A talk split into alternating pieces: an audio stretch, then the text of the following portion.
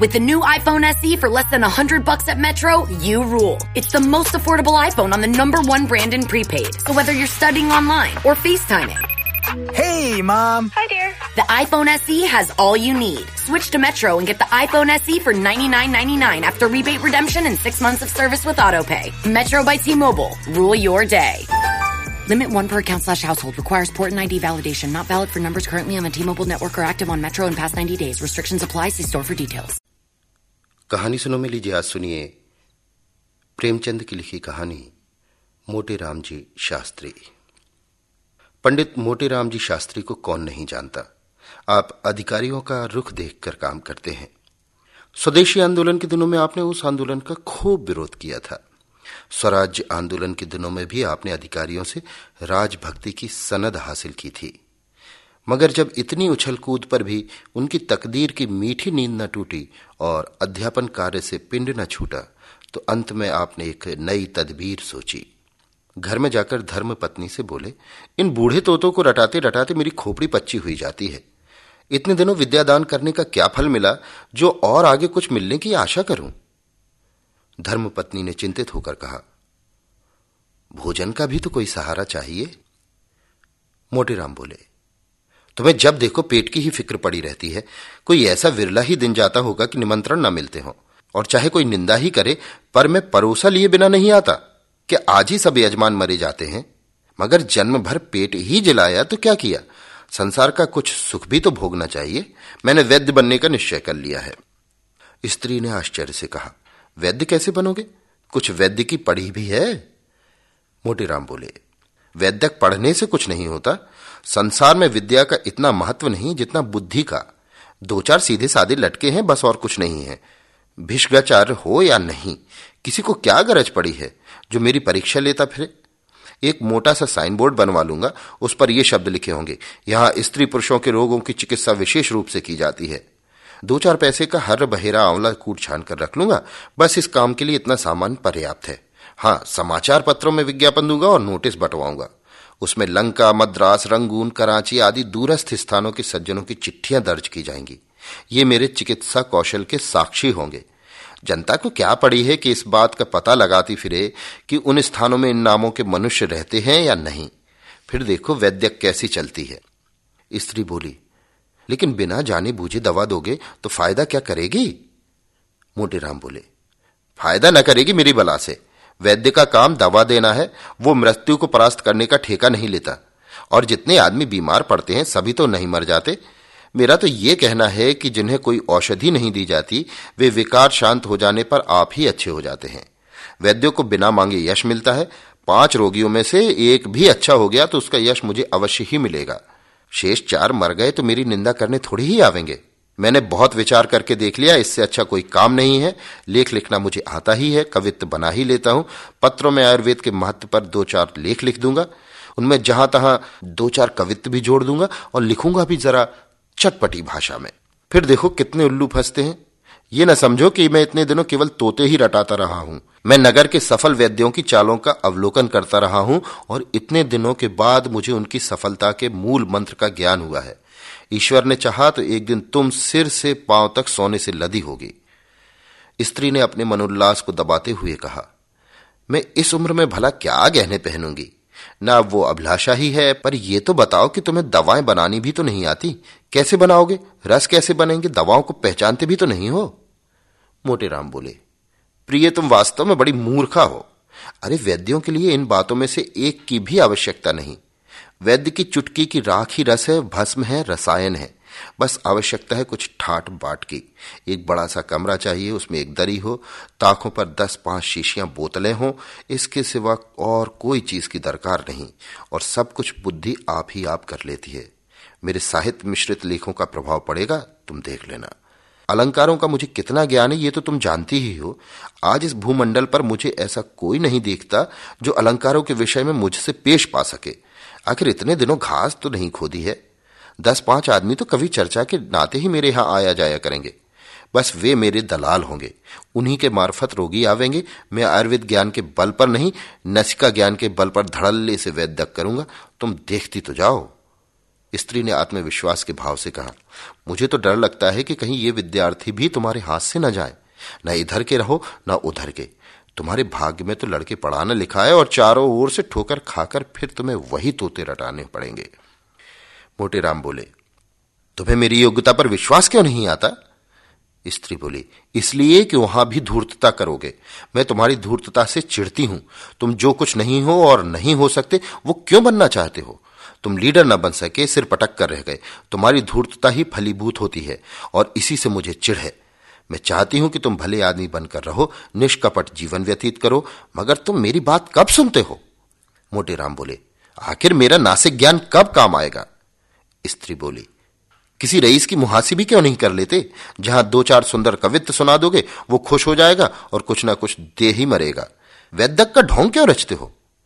मोटे राम बोले मुझे ऐसे ऐसे गुण मालूम है जो वैद्यों के बाप दादों को भी न मालूम होंगे। और सभी वैद्यक एक एक दो दो रुपए पर मारे मारे फिरते हैं।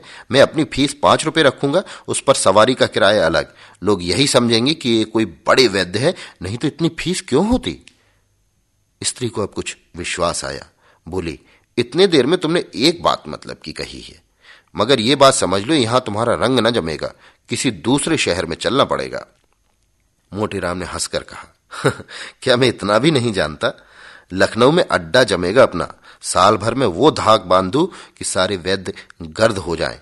मुझे और भी कितने ही मंत्र आते हैं। मैं रोगी को दो तीन बार देखे बिना उसकी चिकित्सा ही ना करूँगा। मैं जब तक रोगी की प्रकृति को भली भांति पहचान न लू, उसकी दवा नहीं कर सकता। बोलो कैसी रहेगी? स्त्री की बाछें खिल गईं। बोली, अब मैं तुम्हें मान गई। अवश्य चलेगी तुम्हारी वैद्य की। अब मुझे कोई संदेह नहीं रहा। मगर गरीबों के साथ ये मंत्र ना चलाना, नहीं तो धोखा खाओगे। साल भर गुजर गया। भिष्काचार्य पंडित मोटेराम जी शास्त्री की लखनऊ में धूम मच गई। अलंकारों का ज्ञान तो उन्हें था ही, कुछ गा बजा भी लेते थे। उस पर गुप्त रोगों के विशेषज्ञ, रसिकों के भाग जागे। पंडित जी उन्हें कवित्व सुनाते, हंसाते और बलकारक औषधियाँ खिलाते और वो रईसों में, जिन्हें पुष्टिकारक औषधियों की विशेष चाह होती है, उनकी तारीफों के पुल बांधते। साली भर में वैद्य जी का रंग जमा कि वायद व शायद। गुप्त रोगों के चिकित्सक लखनऊ में एकमात्र वही थे। गुप्त रूप से चिकित्सा भी करते, विधवा रानियों और शौकीन अदूरदर्शी रईसों में आपकी खूब पूजा होने लगी। किसी को अपने सामने समझते ही न थे। मगर स्त्री उन्हें बार बार समझाया करती कि रानियों के झमेले में न फंसो, नहीं तो एक दिन पछताओगे। मगर भावी तो होकर ही रहती है, कोई लाख समझाए बुझाए। पंडित जी के उपासकों में एक बिड़हल की रानी भी थी। राजा साहब का स्वर्गवास हो चुका था। रानी साहिबा न जाने किस जीर्ण रोग से ग्रस्त थी। पंडित जी उनके यहाँ दिन में पाँच पाँच बार जाते। रानी साहिबा उन्हें एक क्षण के लिए भी अपने पास से हटने न देना चाहती थी। पंडित जी के पहुँचने में देर हो जाती तो बेचैन हो जाती। एक मोटर नित्य उनके द्वार पर खड़ी रहती थी। अब पंडित जी ने खूब कैंचुली बदली। तंजेब की अचकन पहनते, बनारसी साफा बांधते और पंप जूता डालते। मित्रगण भी उनके साथ मोटर में बैठकर दंदनाया करते थे। कई मित्रों को रानी साहिबा के दरबार में नौकर रखवा दिया। रानी साहिबा भला अपने मसीहा की बात कैसे टालती? मगर चरखे जफाकार और ही षड्यंत्र रच रहा था। एक दिन पंडित जी रानी साहिबा की गोरी गोरी कलाई पर एक हाथ रखे नब्ज देख रहे थे और दूसरे हाथ से उनके हृदय की गति की परीक्षा कर रहे थे कि इतने में कई आदमी सौटेले हुए कमरे में घुसाए और पंडित जी पर टूट पड़े। रानी ने भागकर दूसरे कमरे की शरण ली और किवाड़ बंद कर लिए। पंडित जी पर बेभाव पड़ने लगे। यो तो पंडित जी भी दमखम के आदमी थे, एक गुप्ती सदैव साथ रखते थे, पर जब धोखे में कई आदमियों ने धर दबाया तो क्या करते? कभी इसका पैर पकड़ते, कभी उसका। हाय हाय का शब्द निरंतर मुँह से निकल रहा था, पर उन बेरहमों को उन पर जरा भी दया न आती थी। एक आदमी ने लाल जमाकर कहा, इस दुष्ट की नाक काट लो। दूसरा बोला, इसके मुँह में कालिक और चूना लगाकर छोड़ दो। तीसरा क्यों वैद्य जी महाराज? बोलो क्या मंजूर है? नाक कटवाओगे या मुँह में कालिक लगवाओगे? पंडित जी बोले, हाय हाय, मर गया और जो चाहे करो, मगर नाक ना काटो। एक बोला, अब तो फिर इधर ना आवेगा? पंडित जी, भूल कर भी नहीं सरकार। हाय, मर गया। दूसरा, आज ही लखनऊ से रफू रेट हो जाओ, नहीं तो बुरा होगा। पंडित जी, सरकार मैं आज ही चला जाऊँगा, जनेऊ की शपथ काकर कहता हूँ, आप मेरी यहाँ सूरत ना देखेंगे। तीसरा अच्छा भाई, सब कोई पाँच पाँच लाते लगाकर छोड़ दो। पंडित, अरे सरकार, मर जाऊँगा, दया करो। चौथा, तुम जैसे पाखंडियों का मर जाना ही अच्छा है। हाँ तो शुरू हो। पंचलत्ती पड़ने लगी, धमाधम की आवाज़ें आने लगी। मालूम होता था नगाड़े पर चोट पड़ रही है। हर धमाके के बाद एक बार हाय की आवाज़ निकल आती, मानो उसकी प्रतिध्वनि हो। पंचलत्ती पूजा समाप्त हो जाने पर लोगों ने मोटीराम जी को घसीट कर बाहर निकाला और मोटर पर बैठाकर घर भेज दिया। चलते चलते चेतावनी दे दी कि प्रातःकाल से पहले भाग खड़े होना, नहीं तो और ही इलाज किया जाएगा। मोटेराम जी लंगड़ाते कराहते लकड़ी टेकते घर में गए और धम से चारपाई पर गिर पड़े। स्त्री ने घबरा कर पूछा, कैसा जी है? अरे, तुम्हारा क्या हाल है? हाय हाय, ये तुम्हारा चेहरा कैसा हो गया है? मोटीराम बोले, हाय भगवान, मर गया। स्त्री बोली, कहाँ दर्द है? इसी मारे कहती थी, बहुत रबड़ी ना खाओ, लवण भास्कर ले आऊँ? मोटेराम बोले, हाय, दुष्टों ने मार डाला, उसी चंडालनी के कारण मेरी दुर्गति हुई मारते मारते सबों ने भुरकस निकाल दिया। स्त्री बोली तो ये कहो कि पिटकर आए हो।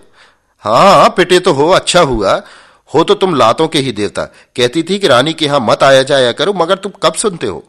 मोटेराम बोले, हाय हाय, तुम्हें भी इस दम कोसने की सूझी। मुझे तो बुरा हाल है और तू कोस रही है। किसी से कह दे ठेला फेला लावे, रातों रात लखनऊ से भाग जाना है। नहीं तो सवेरे प्राण न बचेंगे। स्त्री बोली, नहीं, अभी तुम्हारा पेट नहीं भरा। अभी कुछ दिन यहाँ की हवा खा लो, कैसे मज़े से लड़के पढ़ाते थे वहाँ। नहीं तो वैद्य बनने की सूझी। बहुत अच्छा हुआ, अब उम्र भर ना भूलोगे। रानी कहा थी कि तुम पिटते रहे और उसने तुम्हारी रक्षा ना की?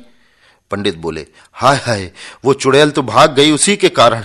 क्या जानता था कि ये हाल होगा? नहीं तो उसकी चिकित्सा ही क्यों करता? स्त्री बोली हो तो तुम तकदीर के खोटे। कैसी वैद्य की चल गई थी, मगर तुम्हारी करतूतों ने सत्यानाश कर दिया। आखिर वही पढ़ोनी करनी पड़ी, हो तकदीर के खोटे। प्रातःकाल मोटीराम जी के द्वार पर ठेला खड़ा था और उस पर असबाब लद रहा था। मित्रों में एक भी नज़र न आता था पंडित जी पड़े कराह रहे थे और स्त्री सामान लदवा रही थी। Ace is the place with the helpful hardware, folks. Ace is the only national retailer that carries Benjamin Moore paint, which means the paint you trust and a huge selection of colors are right in your neighborhood. And this Saturday only, you can pick up a free sample of Benjamin Moore at your local Ace. It's a great way to explore quality colors and find the perfect one for your place. So if you're looking for award-winning service and a new look for your home, look no further than Benjamin Moore paint at Ace. Offer valid August 1st for Ace Rewards members. Limit 1 at participating stores while supplies last.